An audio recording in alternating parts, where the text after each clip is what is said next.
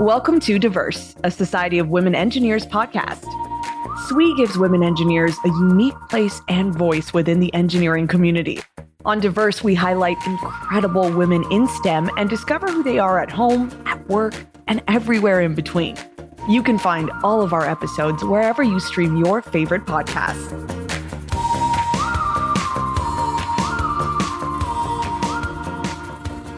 Hi, I'm Dayna Johnson, the president of the Society of Women Engineers. Welcome to Diverse, a S W E podcast. On today's episode of Diverse, we're celebrating International Women in Engineering Day with a very special guest, Neeraja Ganesh. Neeraja is a TEDx speaker and a keynote speaker at conferences all across the globe, including our very own WE Local conference that took place last April in Bengaluru, India, where I had the pleasure of seeing her speak in person. I can say personally, I saw her inspire and motivate over twelve hundred women who were all on their feet talking about stepping into their power as next-gen women leaders. Neeraja heads the education initiatives at Aspire for Her, an organization with a vision to impact over one million women and add five billion dollars to India's G D P through increased participation of women in the workforce.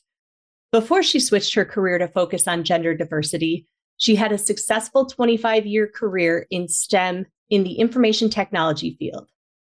Thank you so much for joining us today, Neeraja.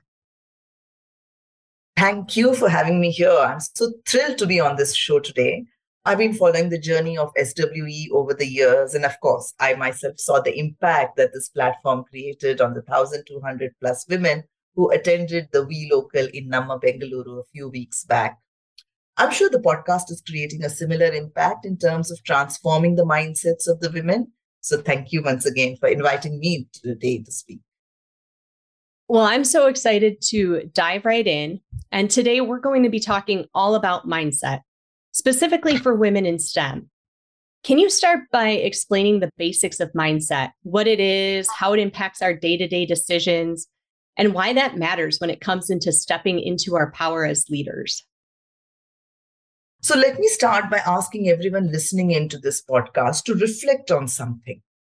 Reflect on three things. An incident when you were at college, when an extremely exciting and challenging opportunity was presented to the class. Second, an incident when you were at the beginning of your career, say within the first eighteen months, when an extremely exciting and challenging opportunity was made available to the team or to the organization. And the third reflection is about an incident in the recent past when an extremely exciting and challenging opportunity was made available to the team or organization. How many of us have the same enthusiasm today when we were in college and grabbed that opportunity? Or how many of us are excited today when such opportunities come by, but during our college days or early years of our career, we did not care about such opportunities? And there could be some of us who initially had all the enthusiasm, but went low during our early years of career, only to get back with more stronger enthusiasm. Why have we transformed like this? Of course, there will be a set of people who have always kept their excitement levels high, and they just go ahead grabbing every opportunity come, that comes their way.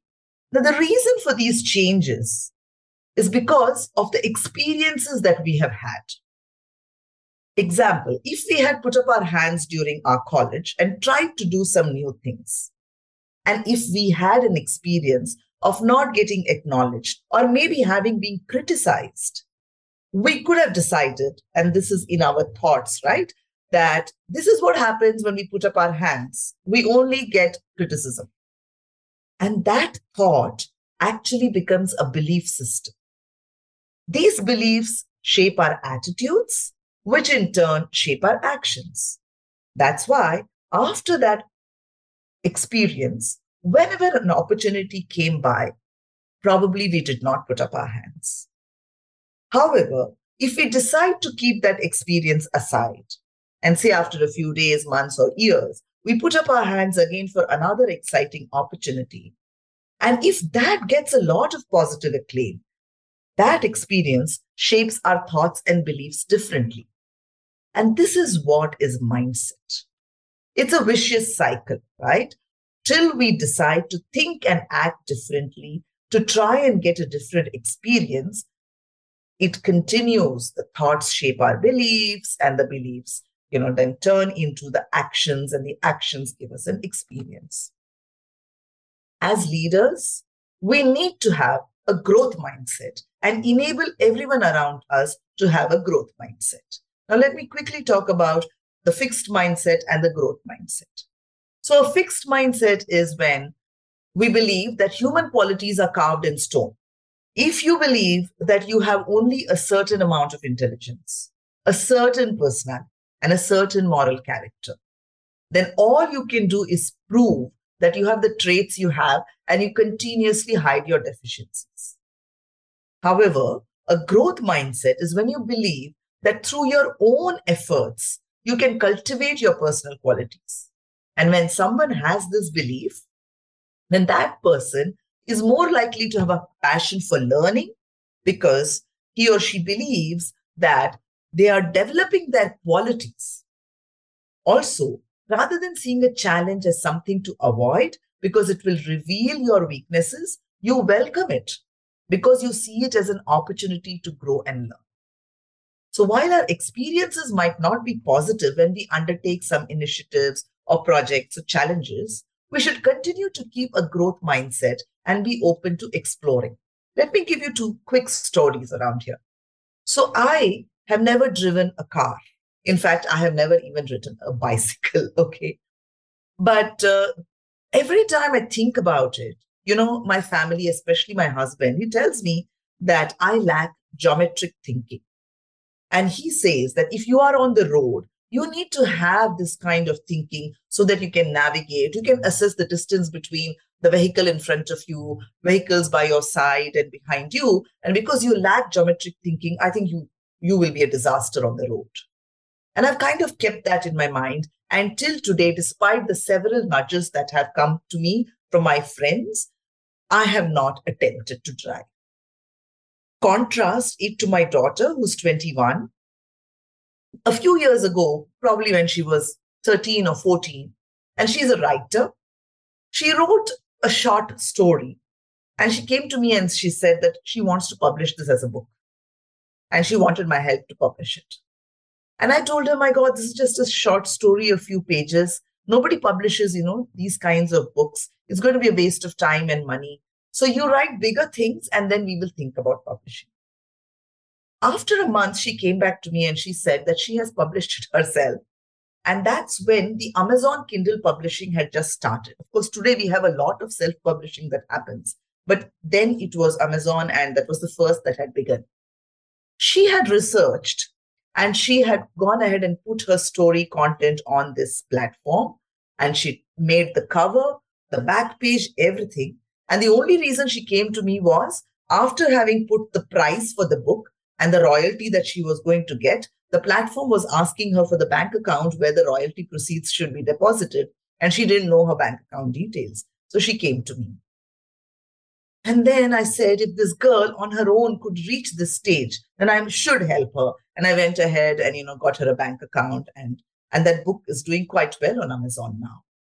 And she continues to have that kind of an open mindset, a growth mindset. At twenty-one now, she's just gone ahead and booked driving classes and she's all set to learn driving. And that Excellent. Is what I mean by mindset.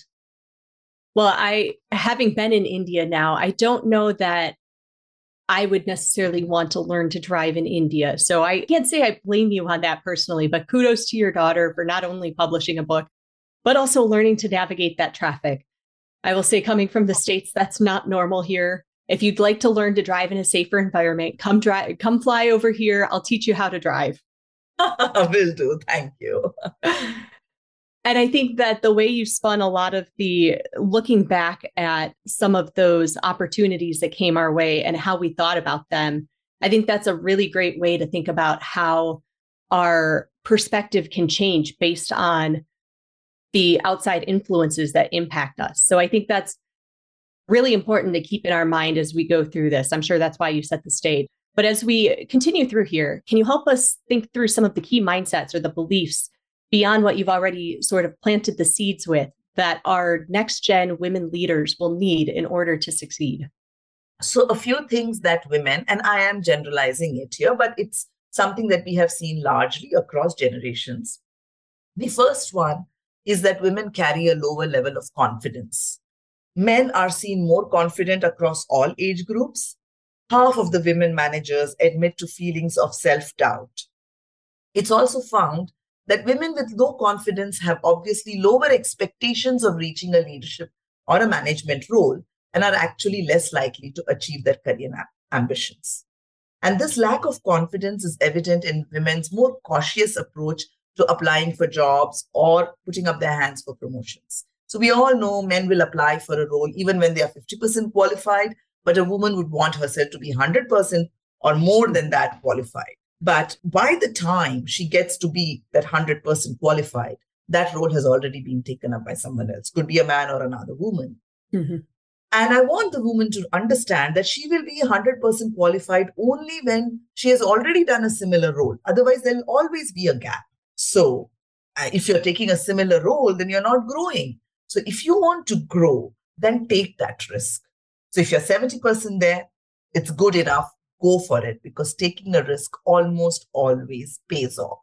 That's the first thing that I would like to tell women. The second one is about being very intentional about their careers. It's called career intentionality. Again, we've seen that men have greater clarity of their career direction. So if you were to ask uh, some of the men managers, what do you want to do in the next two years, five years, ten years, they will have something in mind and they will kind of blurt it out. But women would say, I have no idea. Let me see how this goes. I don't even know in five years' time how my personal life would have shaped up. And there will be many, many reasons and excuses. And hence, they're not intentional about their careers. Now, what happens when you're not intentional about careers and a stumbling block comes your way? It could be at home or it could be at work. The first thing we think about is pausing or quitting. I always give this example of you know, wanting to drive on the car. And for some reason, we have car and driving today. For example, you get up on, on a Sunday morning and decide to kind of just go on a long car drive. You have no destination in mind. You just want to spend a few hours on the road. And as you are driving, after a half an hour, you see that there is a blockade on the road. Now, since you didn't have any destination in mind, what you could possibly do is turn around and come back. But if you're very intentional about the destination, then you won't come back. You will look at your Google Maps and see, okay, is there a different route that you could take and still reach your destination? That's exactly how intentional careers are. If you know that in ten years you want to reach a particular position, then come what may, you will try your very best to reach there. Even if you don't reach there, you'll at least be, you know, on the way to reach there. And that is the second thing that I want to talk to women about in terms of the mindset. The third is that you don't have to be a superwoman. Please ask for help at home, at work, everywhere. I want to narrate a story of this uh, lady who said that after her child was born, um, I mean, of course, before the children are born, I think we are a little bit more free. We probably, you know, have a lot more social engagements. We have dates with our spouses and partners. And this lady used to, you know, ensure that every Saturday she and her husband would go have a lunch date. But after the child was born, she said that was becoming a problem.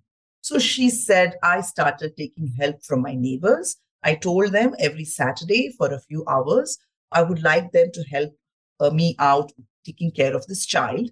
And she would still step out with her husband and have the lunch date and come back. Of course, one needs to return the favor, she, which she did. We also have heard of so many stories of Indra Nooyi, where she talks about Indra Nooyi, uh, the ex-C E O uh, of PepsiCo. She talks about how she sought help from her own secretary when her daughter came back from school and she would want permission to play a game. She would call the secretary. The secretary would ask a few questions to see whether all the school work was completed and then give permission to her whether she could play or not. So it is very important for us to seek help. You know, our guilt, uh, the mother's guilt, the woman's guilt is always there. I also narrate the story of my own daughter in the uh, younger days. On the last day of her school, the class decided that each of them is going to bring in something from home as a potluck lunch. And my daughter volunteered on my behalf to bring pasta. And I'm a hopeless cook. I mean, I'm not interested in cooking at all. And she came home and she told me, Ma, uh, you know, I've kind of said forty people will get pasta from you. And I sat down and I prepped the la- previous night and the next morning, et cetera, because I had the guilt. She told me this girl's mother is going to send uh, bake a cake. Somebody else's mother was going to make some juice. So I did the pasta and I sent it. And I waited till my daughter came back home and I asked her, how was it? And she said, it was good. And then she said, oh, but you know, Ma, the other mother did not bake a cake. She just bought it from the local bakery. And the other mother, she just bought some bottled juices. And many mothers sent money and said, go to the canteen and buy it. And I said, oh, my God, the guilt of trying to be a good mother, right? You don't have to, really don't have to. Exactly. The fourth thing, the fourth, and I have two more things quickly. One is about getting out of the comfort zone.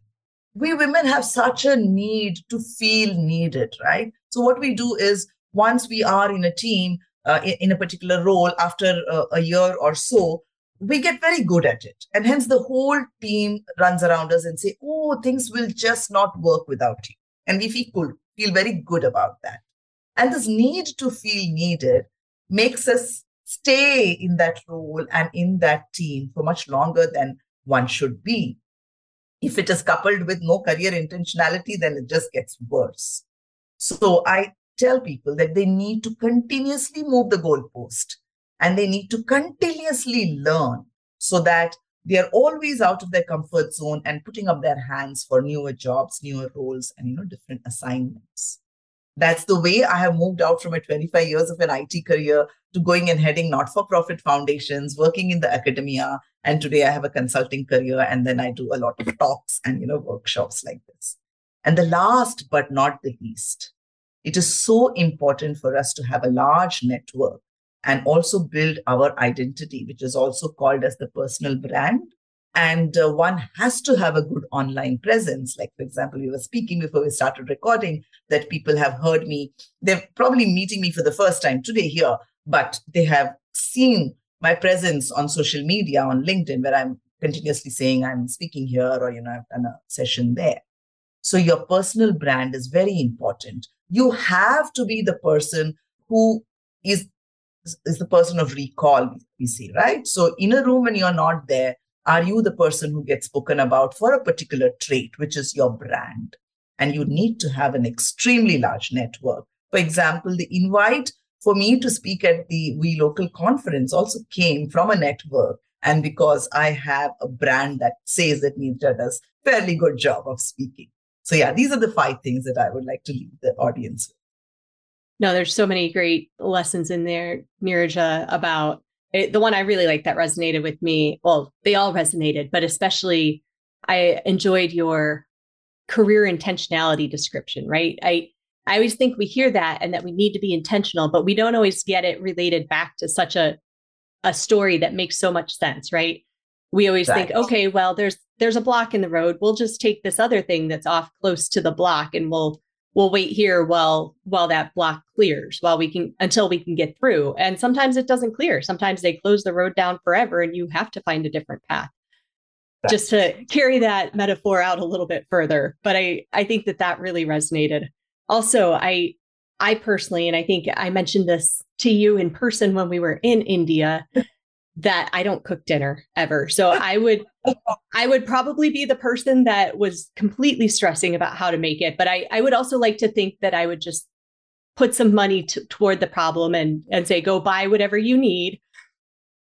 But I think we as as working moms have to accept that that's an okay solution. We have to accept that that's sometimes that's good enough. And I, you know, when we start talking about having confidence and, and imposter syndromes, we sometimes struggle with accepting that good enough is in fact good enough. So I think tying into that a little bit, as we talk about imposter syndrome, we, S W E is very aware of it. And we recently did a social media post about it. There's been a lot of engagement on that post. Obviously, it's a very hot topic. You've brought it up. S W E has brought it up. It's everywhere you turn. I feel like it's in the news when we talk about women.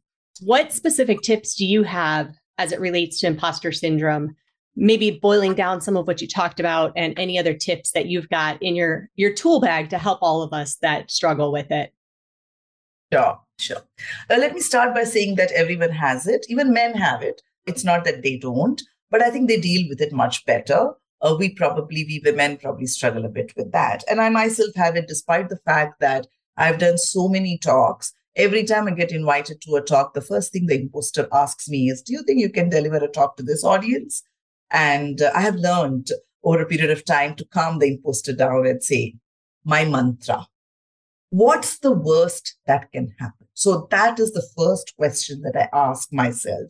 And I would urge everyone to ask when the imposter is telling you, you are not yet there. You just got lucky. People will get to know that you're not good, but you're just kind of faking it, or anything else that is, you know, bringing in self-doubt. Ask the question, what's the worst that can happen?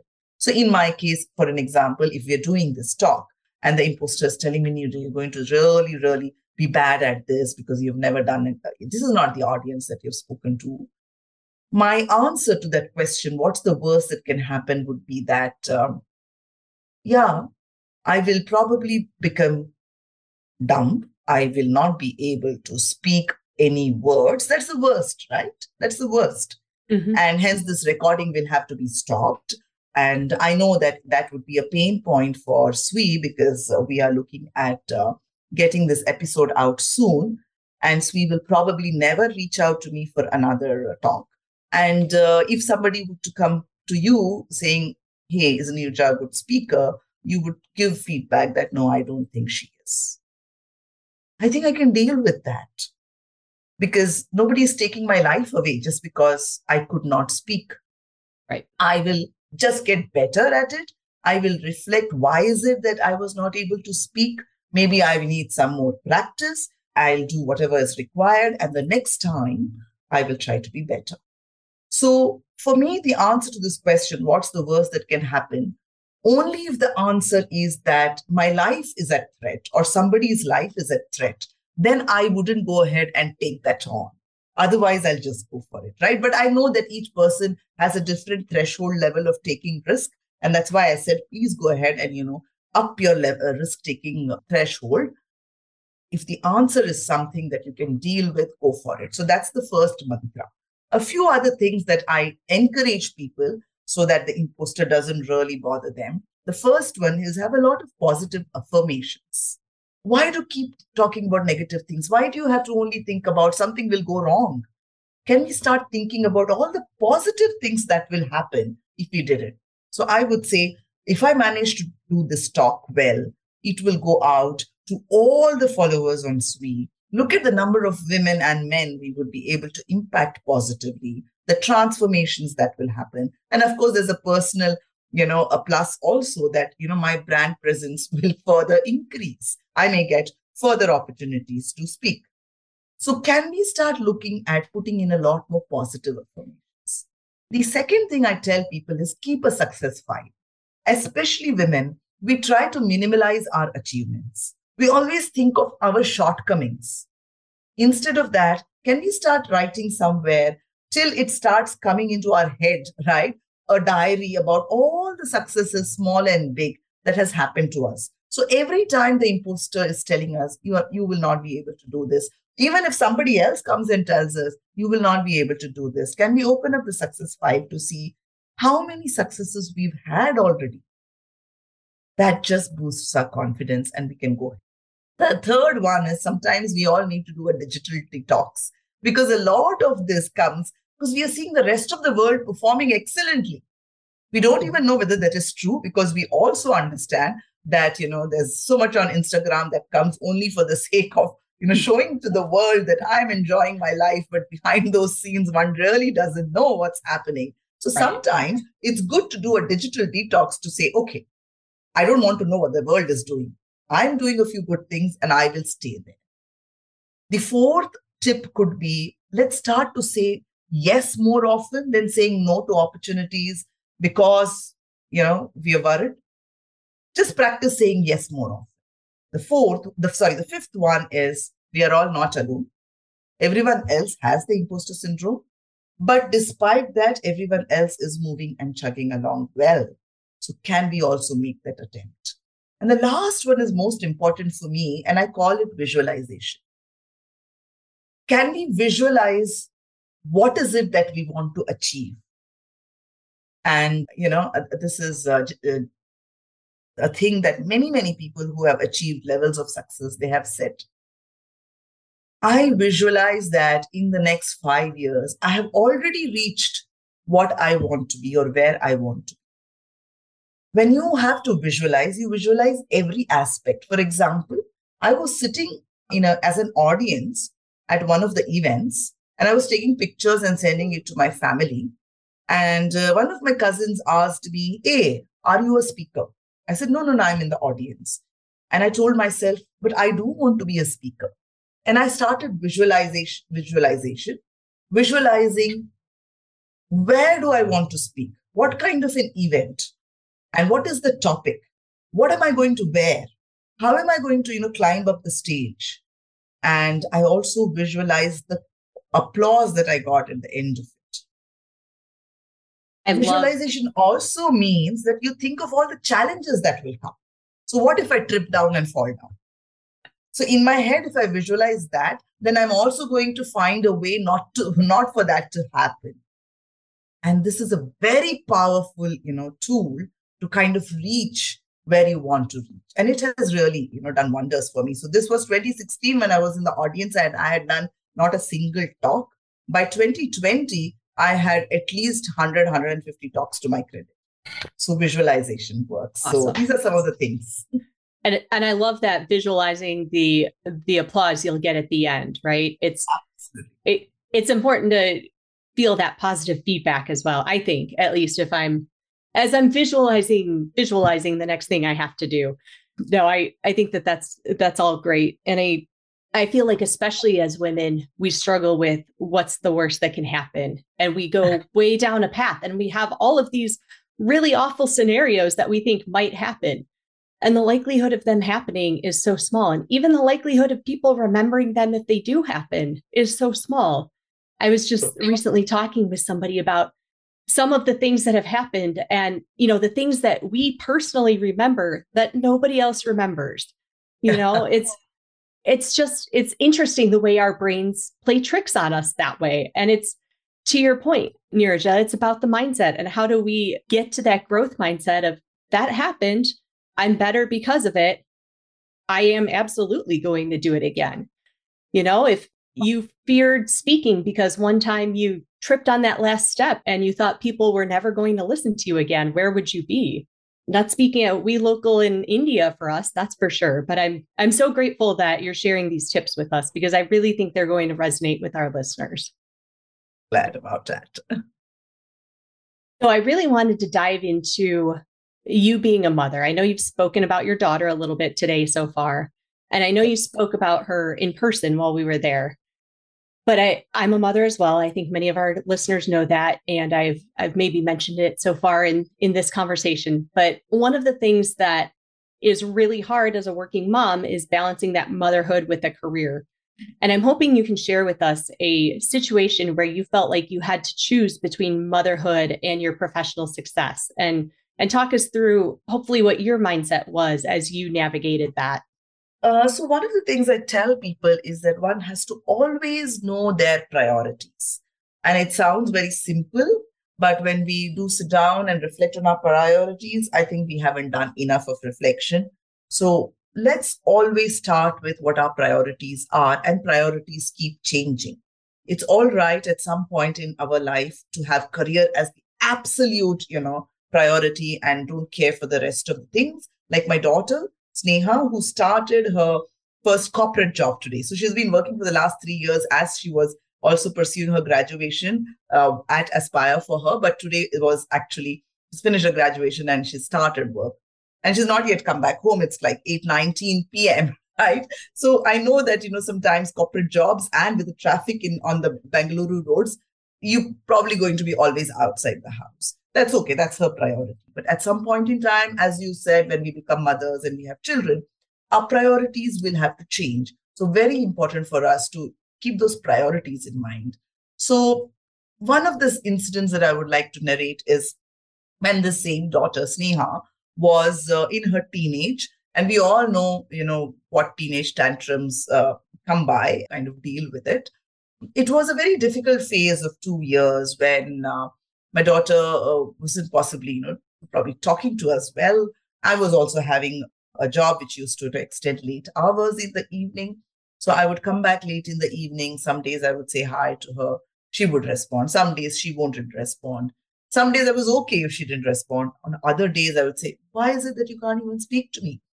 And then there would be a big fight, right? So I knew that this was a very, very delicate phase. Mm-hmm. And during that time, I got this opportunity to do a role, which was the account manager role at the client site, where I was actually performing a delivery manager role. So I was actually handling the delivery for the PeopleSoft a suite of um, applications. That was a global delivery role. I had to work at the client site. Uh, and I had a fairly good uh, reputation about uh, myself and my skills. And uh, the client actually asked if, um, you know, my company um, from where I was deployed here would put me as the account manager role, not just a delivery, but manage the entire account. It was a very prestigious role, and I would have been thrilled to do it because having sat within the client office, I knew exactly what needs to be fixed and what are the things that can be improved. And I would have done fabulously in this role. But I also knew that this role, while it would come with a flexibility, because account managers don't have to sit in, in offices, in the client offices from morning till night. You just have to go when you have meetings. Uh, otherwise, you can actually work from home. I also knew the flexibility could extend, you know, outside office hours, because you could have a, a sudden escalation from the client and you have to be on a call, et cetera. And I thought that if there was one such call, which was not planned, or even if it was planned, and it was at seven p.m. in the evening, and my daughter came to me and she said, I want to speak to you, Mama. And I would have said, okay, just wait for fifteen minutes till this call ends. The call might have ended in fifteen minutes, or it may not have. I may have gone back to her, or I may not have. Even if I had gone back to her and said, okay, Sneha, what is it that you want to speak to me? She may not and now want to speak to me about it. And if this happened two or three times, then I felt the already burdened relationship would just go worse. So mm-hmm. I told my manager that I didn't want to take this role, despite it being such a such a fabulous opportunity for me. And my, I told him the reasons also. And he said, Neeraja, how many times do you think this would happen, that you're on a call at seven p.m. and your daughter wants to speak? And I said, even if it happens one time, I do not want to risk it, because that in, the, in that phase of my life, my relationship with my daughter was extremely delicate. So I didn't take up that role. However, I worked on the relationship with my daughter, and in the next, you know, two, three years, we were on better speaking terms. So after I quit my corporate career, I went to head jobs for her foundation. I had absolutely no idea how not-for-profit foundations run. And I had to actually, you know, and, and there was no one else. I, you know, not-for-profit foundations don't have too much of money. So it was a very lean structure. So I had to build it from scratch. I had to build partnerships. I had to build a community. I was the person responsible for communication. Everything was on me. It was like a twenty-four bar seven job, but I took it very passionately because I really wanted to do that. That particular role was set up to bridge the gender gap in the country. And I said, I want to do this. But I could do it then, because by then I had sorted out the relationship with my daughter. And I knew that if she wanted to speak to me and I told her, wait for half an hour, she would understand it. And if I still forgot after that half an hour, she would come bother me. She would, you know, ensure that she had the conversation with me. So that's where what I talk about priorities at different stages of your life. And we always say that career is a marathon. It's not a sprint. So take a very holistic and long-term view, and please run your race at your pace. The others can be running at whatever pace. This is your life. This is your holistic life. So you may slow down on your career at some point in time. You can always, you know, go back to it after you've sorted out the other priorities. But that is how you maintain the balance. But keep at it. Don't give up any of it is what I would say. No, I, I really appreciate that. And I think sometimes we forget that, yeah, we all know it's a marathon. We all know we have to get to the finish line, but we forget that it's not, it might be a marathon. It's not a race, right? We don't, we don't have to compare ourselves to other people. We might not want what other, other people want out of their careers. So I think that's a really important lesson for us to all walk away with. Okay. We, we were talking about mindset for most of this podcast so far, but I think, Neeraja, as we look at this, mindset only goes so far. There's a number of societal issues that come into the, the big picture for women in engineering. And if we look at the World Economic Forum data, women only make up fifteen percent of the global engineering workforce as of twenty twenty. And I, my guess is the, the global pandemic did not help that number any, at yeah. least from, from stories I've heard here. What can companies do to help close that gender gap and support their women? I think to start with, companies should make gender neutral policies. What, what do I mean by that? Example, right? We have maternity leave. I know that some companies have paternity leave. Why can't we move it to a parental leave that either of them can take uh, for whatever number of months, you know, the organization is able to support that kind of a leave? But what happens when you make gender neutral policies like that is, first of all, the men in the organization also start, uh, you know, enjoying those policies and those benefits. And when they see the benefit of it for themselves and their families, they will not use it as an excuse to not hire women or to promote women or anything like that, because they have gone through and really enjoyed those benefits. So gender neutral policies, wherever, instead of saying, oh, we do this for women and we do this for, you know, X, Y, Z, let's make the policy for everyone and, um, you know, kind of have anyone avail of it. Of course, the women will definitely use it for their needs. Uh, but this is a good start for men also to be able to appreciate why certain things are needed for women. The second is, I think we have to really run a lot of unconscious bias workshops. Mm-hmm. It is, and I don't say that unconscious bias or the gender bias is there only in the men. It sometimes is there in the women also. I always give this example that I, because I never took a career break, I went on nonstop for twenty-five years, just the short maternity break that I took. When I was asked to put out a recommendation to hire women on a career break, my first thought was, what's the big deal about it? Right? Mm-hmm. You can just go and hire any woman who's taken a career break. Only to realize when I did some research and I spoke to people is that companies were not very open to hiring women on a career break. And even to find these women, we had to actually look at some platforms which run, which, which only have women on a career break. And they run so many interventions for them because these women are going through further confidence gaps, et cetera. So unconscious bias workshops is definitely something that every organization needs to keep running through the year. The other thing I have seen is that I run a lot of my leadership development programs, you know, in, in organizations, which span three to six months, sometimes even a year. And um, it's for for different kinds of women leaders. Some of them are for first-time managers, some are for mid-level managers, some is a mixed group. And what, we, what I do is, because it's a long-term program, I get these women to be on some of the communication channels, could be on WhatsApp, could be on Slack, whatever works, so that we can continuously have engagements with these women, not only during the classroom sessions, but to kind of check how is it that they are able to implement what they have learned. Is it working, not working? I don't see any of these women speak up on those channels.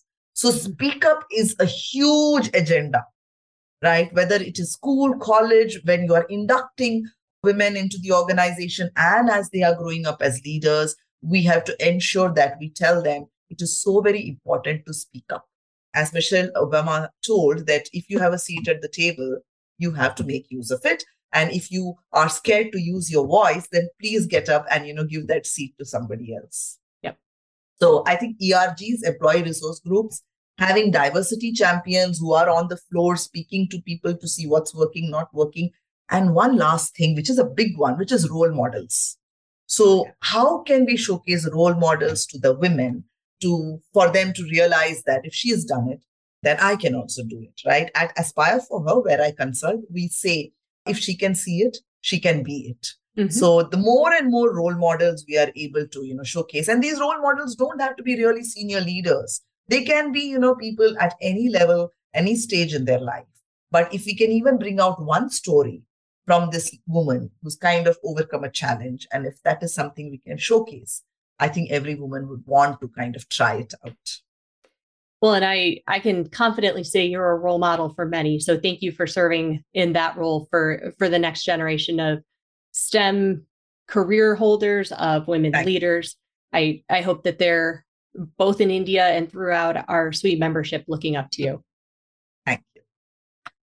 Okay. And I've got one last question for you, Neeraja, as it ties to your career. And I'm I'm somebody that's made little pivots in my career, not necessarily going from STEM to nonprofit.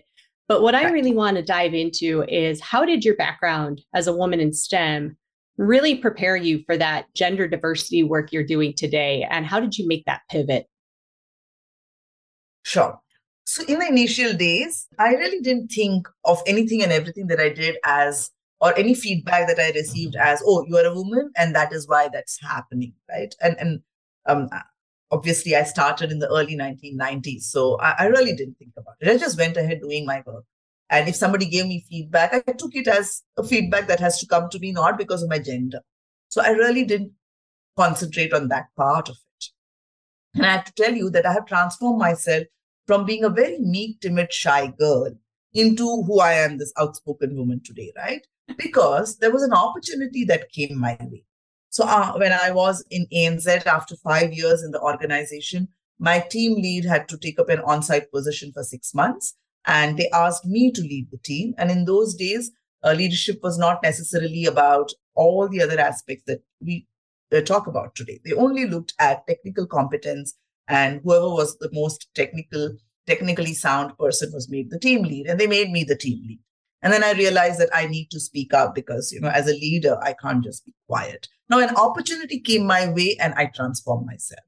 So I thought, what happens to all those women who are like me, but the opportunities don't come their way, right? Mm-hmm. So I started ensuring that I make myself available on platforms where I can use my voice and experiences to mentor women, to write on those platforms, to speak and do such conversations so that they can have a positive mindset shift. That's how I kind of transitioned. So I was doing this when I was in my corporate career.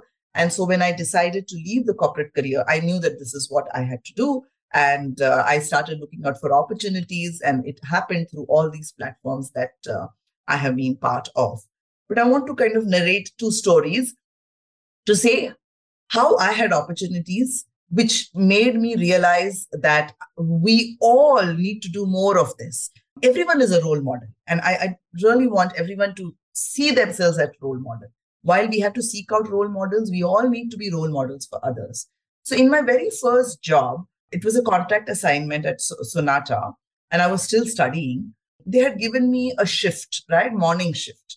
Now, I could not really work that morning shift because I was studying at an institute, and uh, I had to be there to look for spare P Cs and do more practice hours because we didn't have, in early nineteen nineties, we didn't have computers at home. So we had to kind of hang around in the institute to look for a spare P C and do more practice. So practice can happen anytime during the day. So I couldn't really stick to a particular shift timing. And I told my skip level manager that this is a problem that I have. And she discussed with the management and came back to me and she said, we will make an exception for you and we will allocate a dedicated computer for you. So you can come in whenever, you can go whenever, as long as you finish the work in the week, right? That has left a very, very big impact and mark on my mind. This was a brilliant example of equity, right? We sp- speak about equality. Okay, fine. We need women. Let's go hire women. Mm-hmm. But what about equity? You know, ensuring that there's a level playing ground for everyone. So as a student, I needed something else. So it was not a privilege, but the realization that this girl needed something more. She needed a dedicated computer. And that's all that was given to me. They did not lessen my, you know, workload. They did not, you know, say you can make more mistakes. Mm-hmm. But that helped me in terms of completing my course at the institute, as well as, you know, moving from the contract assignment to the, you know, full-time job. And another one was, you know, towards the end of my corporate career, I invited this role that I had, which was the business performance manager role, right? I was the first woman in fifteen years in that account. So as a business performance manager, you had to ask everyone for a lot of metrics and data and reports. And while all of that would be calendarized, we would send them reminders, none of the data would come on time. So I would continuously follow up on emails. And after the first two follow-ups, my third email would read, "I'm very sorry, but is it possible for you to give it to me today?" And my manager asked me, "Why are you sorry? They all have to be sorry because they have not given you the data. This is your job and you need to kind of ask very aggressively, you know, for that." So these kinds of small instances made me realize that they are very powerful. They're very small things, but they're very powerful in the way I shaped myself. And hence, I felt the need to bring this out in the open. And uh, so I do, uh, you know, whatever I do in terms of the role, in terms of my talks, in terms of my writing. And we saw at uh, WE Local in Bangalore that the women, some of the women had tears after I spoke because they saw themselves in me. Mm-hmm. The phases of life that I had gone through, they were probably going through it then. And hen- hence they kept standing and speaking to me even after I left the stage. And I'm so glad that if this can make an impact, I will do more and more of it. If they can see it, they can be it. And uh, thank you, S W E, for you know bringing more role models uh, like me you know, on the platform so that they can see and be it. No, absolutely. Those having those role models is so crucial. And and like I said, and, and clearly you've recognized it. So thank you for having the confidence in that. You were one. I know that there were so many people inspired by what you said. And And to your point, probably saw themselves in you in the different phases of what you were sharing with us that day. So I think that's really valuable. I want to thank you again, Neeraja, for your time speaking with us today. I think this is the absolute perfect way to celebrate International Women in Engineering Day. And I hope our listeners are taking away as many valuable lessons as I, I'm taking away from our conversation. Between the really trying to embrace that, what's the worst that can happen? I'm I'm going to try and be a better advocate for that. I just recently, my my manager said I was maybe not an optimist. He may have called me a pessimist. That's okay. I'm working through that. I claim to be a realist. So we're we're working through what's the worst that can happen. I'm going to try and work on some of the techniques that you mentioned with regards to that. But I do also want to encourage you to embrace that growth mindset. So if you do find yourself in the States, as I said before, the invitation to help you learn to drive is open. I am more than happy to take you out on some country roads that do not have the India level of traffic. And I will I will share with you the ways of the United States roads. I'm not sure how transferable that skill will be back to India, but happy to help you continue to grow even, even at this stage in your life, should you choose to take me up on that. Just want to thank absolutely, you. Absolutely, absolutely. Look at this. This is how women uh, motivate uh, each other, right? While, you know, my husband keeps saying it's not going to happen. It needs another woman to tell me that, you know, you can still do it. And I really urge all the women listening in to be that advocate for other women, really. Thank you. I will definitely, you know, keep that in mind. And okay. I'm sure there's plenty of us that would be happy to help you, but the offer stands from me. Absolutely. Thank you so much for this opportunity. And it was a fantastic conversation. And uh, I hope it will uh, change some mindsets of women and men who listen to this. Absolutely. I'm sure it will. From all of us at S W E, thanks for listening. We hope you enjoyed this episode of Diverse. Please don't forget to subscribe, leave a review, and share this episode with your social network. You can visit S W E dot org to learn more about how the Society of Women Engineers empowers women to achieve their full potential as engineers and leaders.